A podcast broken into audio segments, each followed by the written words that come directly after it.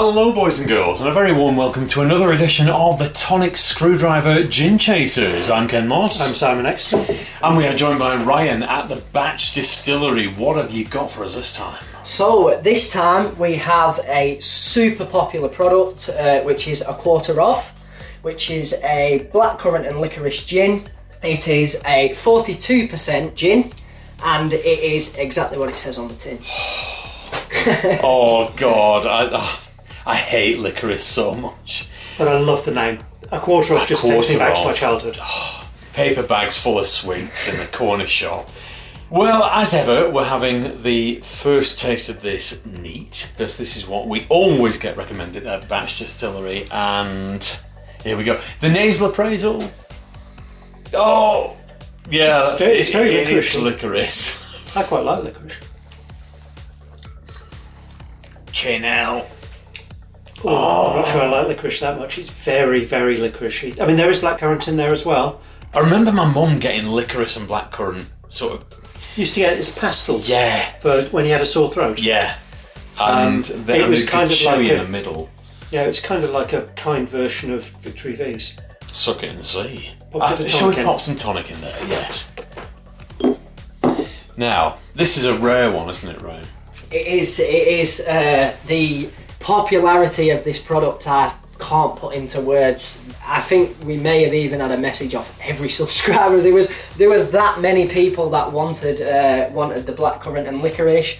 How quick it sold, how well it did, the feedback was unreal, unreal. So uh, yeah, big well done to all on the uh, distillation on that one.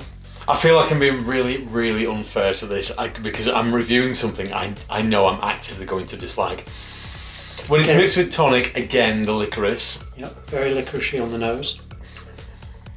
However, ah, ah, It's licorice all sorts. it is, it's softened a lot. It's the it's specifically the licorice all sorts with the little tiny bobbles on. yeah, which are my absolute favourites. Oh no, I like the ones with big globs of sugar.